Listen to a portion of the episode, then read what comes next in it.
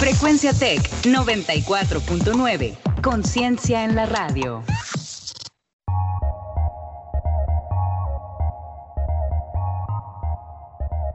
En 30. En 30. En 30.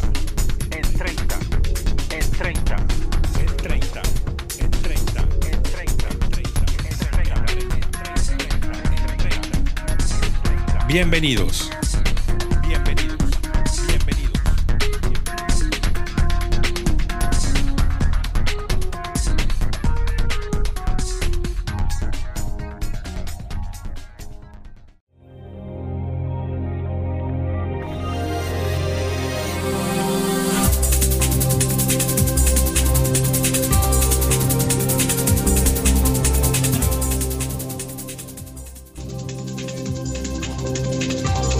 Tal? ¿Qué, ¿Qué tal? tal? Muy buenas tardes, amables Radio Escucha. Son las eh, 17 horas con 4 minutos, tiempo del centro. La temperatura actualmente en la ciudad de Monterrey está en 32 eh, grados Celsius. En la ciudad de Monterrey, como les comento, ya en algunas zonas, en algunas zonas ya se empieza a registrar eh, lluvias. Eh, en otras eh, ya está muy nublado, la gran parte de la zona metropolitana de Monterrey está nubladísimo, incluso ya hasta parece que ha oscurecido. Eh, sean bienvenidos a su programa informativo en 30, transmitiendo desde frecuencia Tec 94.9 de FM. Los saluda esta tarde quienes habla Juan Carlos Flores Turrubietes en compañía, ya lo sabe usted, de Ricardo Romano Corona. Hoy por fin es viernes, es 8 de mayo y los invitamos a que nos acompañen en esta media hora de información. Ricardo, ¿cómo estás? Te saludo. Sí, hola Juan. Nos puedes ir www.frecuenciatech.com.mx y en nuestras redes sociales como Facebook está en Frecuencia Tech 94.9 e Instagram arroba frecuencia-tech. Y ahora sí vamos con información porque tenemos bastante que hablar del tema de la región de Nuevo León. Vamos con nuestra sección de En Corto. En corto. Las noticias locales. Las noticias locales. Las noticias locales. En corto. Las noticias locales. Bien, empezamos por supuesto con el reporte del COVID-19 en eh, el estado. Esta tarde en la conferencia de prensa en punto de las 3 de la tarde se informó que hay 25 nuevos casos de COVID-19 en la entidad, con los que suman ya 987 personas contagiadas con este virus. De ese total, eh, 591 corresponden a casos confirmados por el INDRE, mientras que 67, 67 de esos casos fueron confirmados en hospitales privados y 329 en las pruebas de laboratorio privadas. En el caso de personas fallecidas en la entidad, el número es de 33 casos, una más que el día de ayer.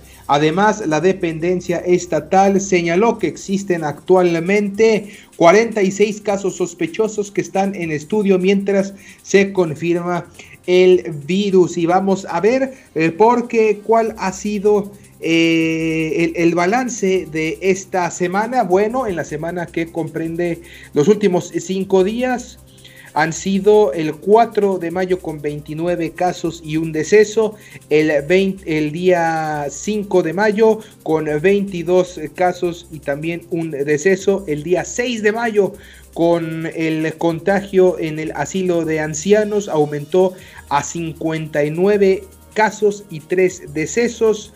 Y el día 7 hubo 53 contagios nuevos y 3 decesos también.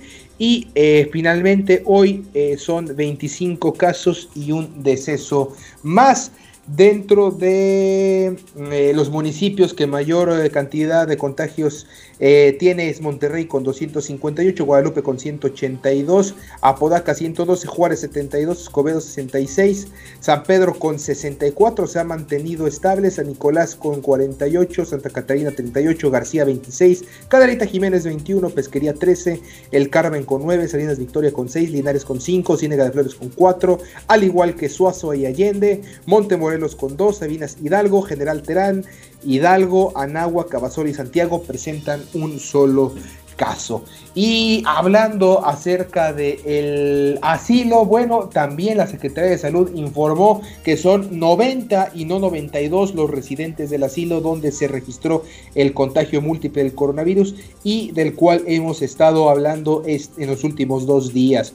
Amalia Becerra, subdirectora del Hospital Metropolitano, manifestó que de estos 66 dieron positivos a las pruebas de COVID-19, donde 47 son personas que se mantenían ingresadas en la casa de retiro. Cinco de los casos reportados en condición grave, pero no están intubados todavía, indicó la doctora Becerra. El resto de los casos positivos, que son 19, corresponden a empleados del lugar. Becerra señaló que la población total en el asilo, 60 ya fueron trasladados a instituciones de salud público y privadas y 30 que dieron negativos a las pruebas aún no son trasladados. Por la mañana, durante el traslado de residentes familiares, pidieron que los que dieron negativo fueran trasladados a sus viviendas. Becerra resaltó que los que dieron positivos y la familia cuenta con las medidas médicas adecuadas pueden ser llevados a casa, así como los negativos también. Pero subrayó que ante el número de casos positivos, estos últimos están en alto riesgo de desarrollar síntomas. Por ello, la autoridad de salud realizará un monitoreo a los que dieron negativo a las pruebas de coronavirus, dijo. Y claro, hay que seguirle dándole a todas estas eh, personas seguimiento, Ricardo. Y ahora para pasar a información de eh, eh, el ámbito de las pastelerías, pastel a mamá, ya que mañana y pasado no habrá pastelerías abiertas. Decenas de personas se han volcado esta tarde a pastelerías. Aunque el gobierno estatal ordenó el cierre de estos negocios y florerías, las personas están parando días antes del Día de las Madres en la pastelería Katy, ubicada en Félix U. Gómez, entre la 15 y 20 vehículos hicieron fila sobre la avenida para comprar pasteles en el drive del negocio. Además, otras 15 personas dicen que es para que no haya mucha aglomeración de gente y los camiones van llenos, dijo Eduardo Hernández de colonia Fidel Velázquez, quien compró pastel para su esposa. De eso no dice nada, se va a trasladar la fila para hoy. Al respecto, el gobernador Jaime Rodríguez Calderón pidió a través de su cuenta de Facebook que evitaran reuniones familiares en torno al 10 de mayo. Les pido que en esto a sus madres. El mejor regalo que pueden darle es no arriesgarlas a perder la vida por un posible contagio. Seamos responsables y cuidamos mucho su vida. Han, como han cuidado de nosotros, así vio el mandatario. Exactamente. Bueno, vámonos a la información nacional e internacional en Agenda 21. Agenda 21 Actualidad global.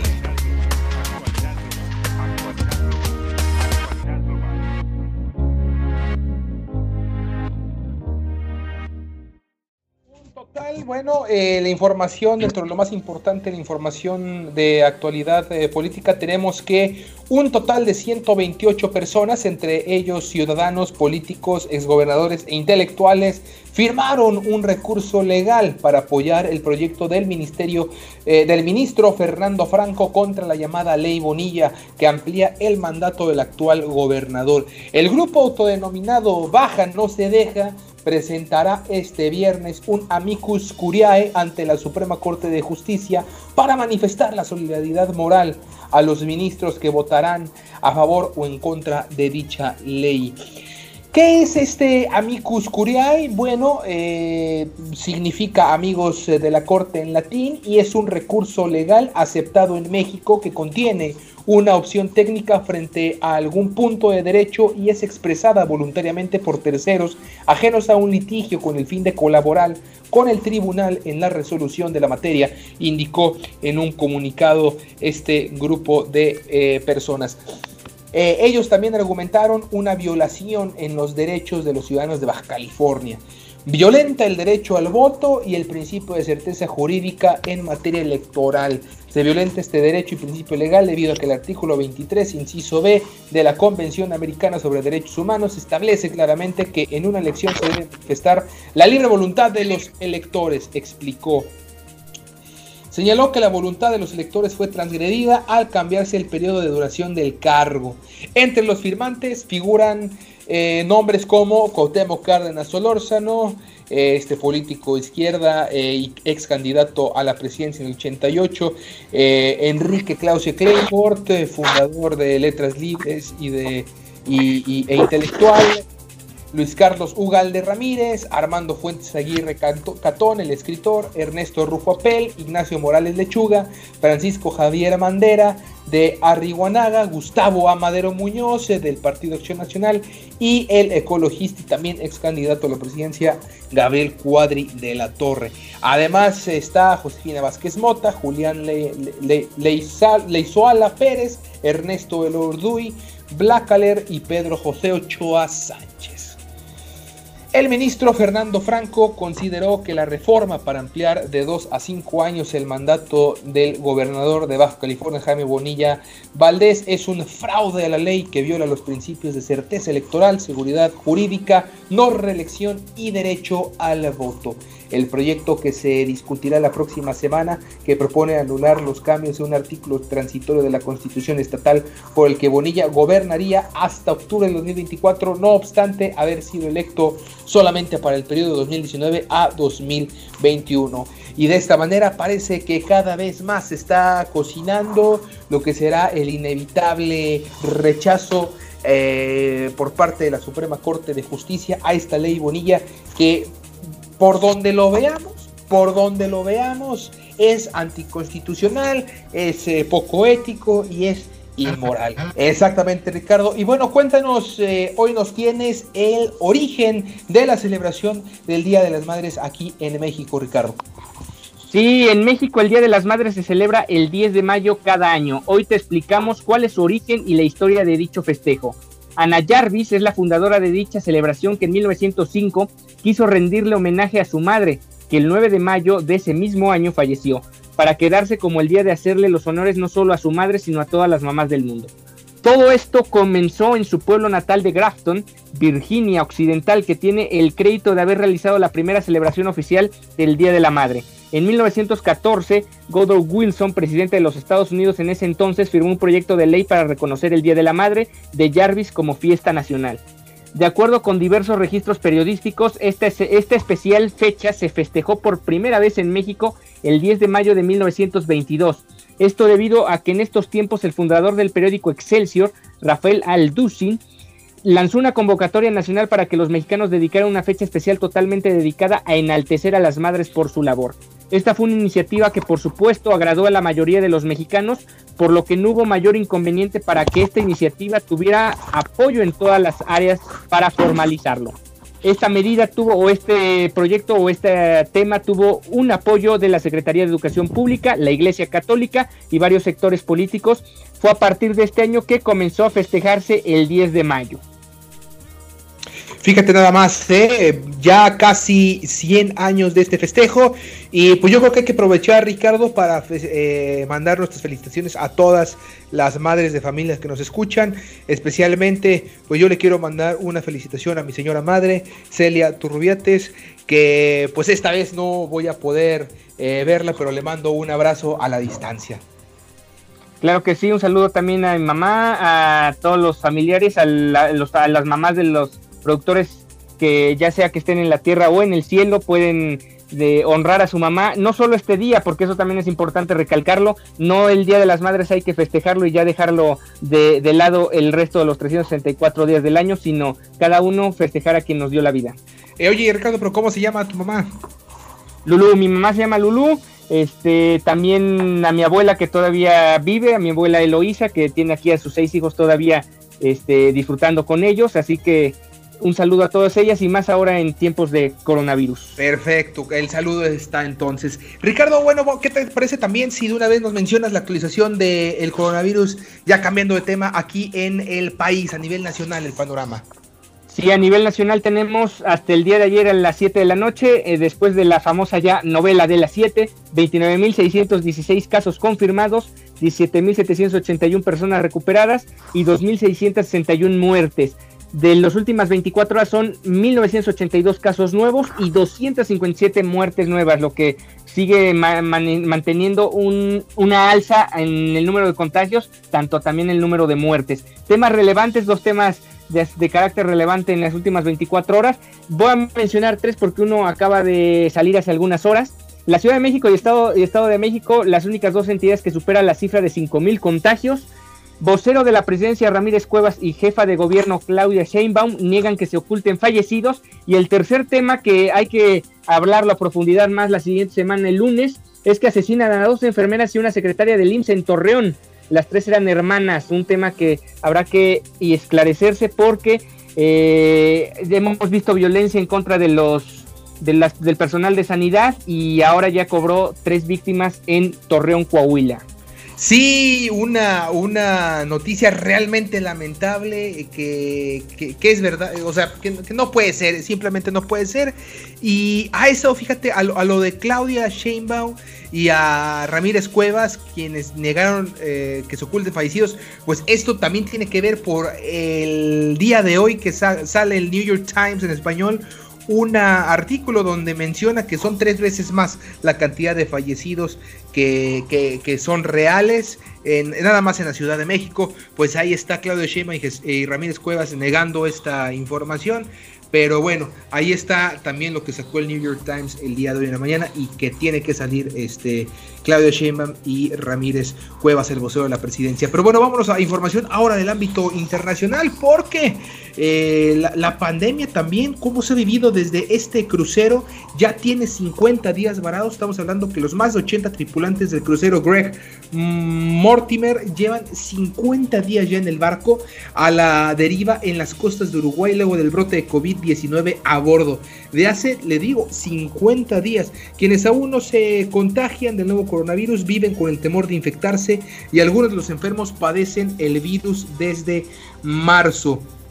Algunos de los tripulantes están sugiriendo amotinarse, otros tantos tirarse al agua y unos más encender bengalas. Los pasajeros terminaron de bajar a mediados de abril eh, o sea, hablando de los pasajeros de este crucero, para ser repatriados a sus países, la mayoría de los eh, pasajeros eran de orígenes eh, ya sea de Nueva Zelanda, de Australia en Oceanía, europeos y estadounidenses en su mayoría, y la mayoría de los miembros, o gran parte de los miembros, son centroamericanos o sudamericanos ya sea de Chile, de Uruguay, paraguayos, argentinos, hondureños y salvadoreños. De los 83 miembros de la tripulación, 36 han contraído el COVID-19 y 25 están en cuarentena. Justo con el aumento de casos, crece también la ansiedad y algunos hasta creen que el virus circula en el sistema de ventilación. Eh, es, realmente frustrante esta historia. Los pasajeros están a nada. Eh, digo, tienen la ayuda del gobierno de, Uruguay. Entre, entre los tripulantes y entre el gobierno de Uruguay están haciendo pláticas para poder bajar poco a poco a la tripulación porque si algo los tiene varados es eh, la empresa dueña de este crucero quienes no les ha permitido tener contactos. Hay una psicosis dentro de la tripulación. Muchos de ellos están en sus camarotes sin ventanas y con poca ventilación. Eh, los pensamientos suicidas están a flor de piel.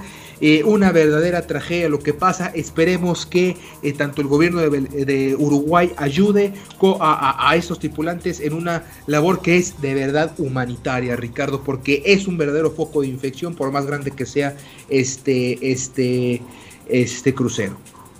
Sí, yo tengo conocimiento de otro crucero que ellos ya desde hace más de un mes ya eh, lograron eh, estar eh, a salvo casi todos los que estaban dentro de la tripulación, dentro de la tripulación y también pasajeros, que también hubo muchos contagiados ahí, incluso un muerto, pero aquí el tema ya es escandalizante porque es desde el 15 de marzo que están eh, que, que conocen que hay eh, contagios, no necesariamente que el 15 de marzo sea el primer día que hubo contagios. Es todo un tema que habría que resolver en las próximas semanas y es una situación que ya, ya al estar en un barco representa estar como en una especie de búnker y de alguna forma no hay salida, no hay para dónde hacerse para evitar un contagio o un posible contagio y luego con la psicosis o el tema mental o el factor mental de lo que representa tener este tipo de virus que ya vimos que es muy agresivo para todas las personas que se encuentran dentro de, del navío. Así es, Ricardo. Y bueno, ¿qué más información tenemos? Ya estamos en la recta final del programa. Sí, vamos con más información después de esto del el barco. Vamos a hablar un poco más sobre las celebraciones del día virtuales del Día de las Madres. Con los mercados de flores y restaurantes cerrados y la recomendación de no hacer visitas, este Día de las Madres será muy distinto a lo que las familias están acostumbradas. Pero hay varias propuestas de entretenimiento que ya ayudarían a hacer esta fecha especial, al menos de manera virtual. El ídolo brasileño Roberto Carlos llegará a los hogares para celebrar a las madres en su día cantando sus grandes éxitos. El concierto de más de una hora comenzará a la una de la tarde, tiempo del centro de México, y se podrá ver por las redes sociales del músico y por la televisión solo en Brasil en este caso. El intérprete, el intérprete, el intérprete de Amada Amante y Detalles ha realizado otros conciertos virtuales durante la pandemia, pero espera que el del domingo sea realmente especial. Pedro Capó dará un concierto virtual para el Día de las Madres a través de su cuenta de, YouTube y la página de Facebook del Centro Comercial de Mall of San Juan a las 4 de la tarde, tiempo del Centro de México. El espectáculo se realiza con el apoyo de la Fundación Banco Popular a beneficio de la Fundación Hospital Pediátrico para la compra de materiales para pacientes y ciudadanos y cuidadores de, con el COVID-19. Y también Alejandro Fernández ofrecerá un concierto en vivo a las 5 de la tarde a través de sus páginas de YouTube y Facebook, así como en sus redes sociales, eh, además de la cerveza que lo patrocina. Se espera que el astro de la música regional mexicana responda a preguntas de los fans y también tenga a su hijo Alex como invitado especial. Recientemente Alejandro Fernández realizó una versión del tema Eso y más, original de Joan Sebastián, a beneficio de, los, de las fundaciones musicales en Estados Unidos y México para apoyar a todos los músicos afectados por esta pandemia. Pues ahí está, agéndelo, ya sea Roberto Carlos o al Potrillo, quien usted quiera. O si no ponga el que quiera en Spotify, total. También, ah, por cierto, también puede buscarnos a nosotros frecuencia en Spotify. o nos puede poner en Frecuencia Tech, eh, puede escuchar Frecuencia Tech las 24 horas, va a haber música para todos los amantes de la música aquí el Día de las Madres. Y vámonos rápidamente ya a nuestra última sección porque también hay información deportiva desde las gradas. Desde las gradas, lo último en deportes. Se dio a conocer el calendario de la temporada 2020-2021 de la NFL. La falta de actividad deportiva en el mundo hace que este tipo de noticias le brinden alivio y esperanza a todos los fans del deporte de regresar a las actividades al resto de personas. El día de ayer se dio a conocer el calendario de la temporada de la NFL, que en esta ocasión no incluye partidos internacionales, como lo dimos a conocer también en este espacio. Cuéntanos cuáles son los principales partidos, o más bien todo lo, todo lo demás de esta calendario, Ricardo. Sí, el partido inaugural de la temporada tendrá como protagonistas al vigente campeón, como ya es una costumbre. Los Kansas City Chiefs reciben en jueves por la noche a los Houston Texans. Esto será el 10 de septiembre. Se espera que la pandemia para ese entonces no afecte el inicio de la competencia, porque aquí hay que recordar que la NFL llena prácticamente todos sus estadios y no creo que quieran jugar con estadios vacíos el arranque de la temporada 2021. El nuevo equipo de Tom Brady, los Tampa Bay Buccaneers, visitarán en el primer Super Domingo de la campaña a otro futuro Salón de la Fama y como lo es Drew Brees y los New Orleans Saints en el primero de dos duelos ya que son rivales divisionales en este momento. El clásico mexicano, por llamarlo de alguna forma, entre Pittsburgh Steelers y Dallas Cowboys, Cowboys se llevará a cabo en el Palacio de Cristal de Jerry Jones y tendrá lugar el domingo 8 de noviembre en el segundo turno del día. Y en el Thanksgiving tendrán a estos dos equipos también como protagonistas. Los Cowboys jugarán contra el tradicional partido en casa frente a los Washington Redskins y Pittsburgh recibirá en el Heinz Field probablemente al rival a vencer en la división Moretón como lo son los Baltimore Ravens. Pues ahí está, eh, buen calendario, la verdad sí da eh, esperanzas ya, sobre todo para los amantes del deporte de las tacleadas, que ya quieren que sea eh, septiembre, ¿no? Yo sigo esperando a que arranque el béisbol, que yo sí es mi deporte favorito, pero bueno, es lo que hay. Eh, bueno, Ricardo, con esto llegamos al final de esta edición más de su programa informativo en 30. Nos escuchamos nuevamente el día de mañana. No, nos escuchamos hasta el lunes con muchísima más información. Para mañana, mañana en Instagram que nos escuchen. Exactamente, mañana estaremos con las tardes o los sábados de coyunturas en Instagram. Los saludó, y ya lo sabe, Juan Carlos Flores Turrubiates y Ricardo Romano Corona. En los controles estuvo Osvaldo Guerrero, en eh, la coordinación Marco Cobos y en la dirección Jesús Uresti. Los invitamos a que siga en casa, a que se quede también en la sintonía de frecuencia Tec 94.9. Que tenga usted una muy buena tarde y un excelente fin de semana. Disfrute esta tarde lluviosa. Gracias.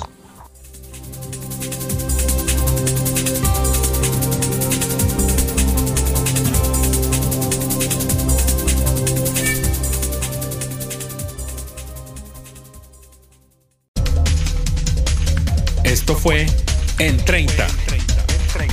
En 30. Hasta la próxima.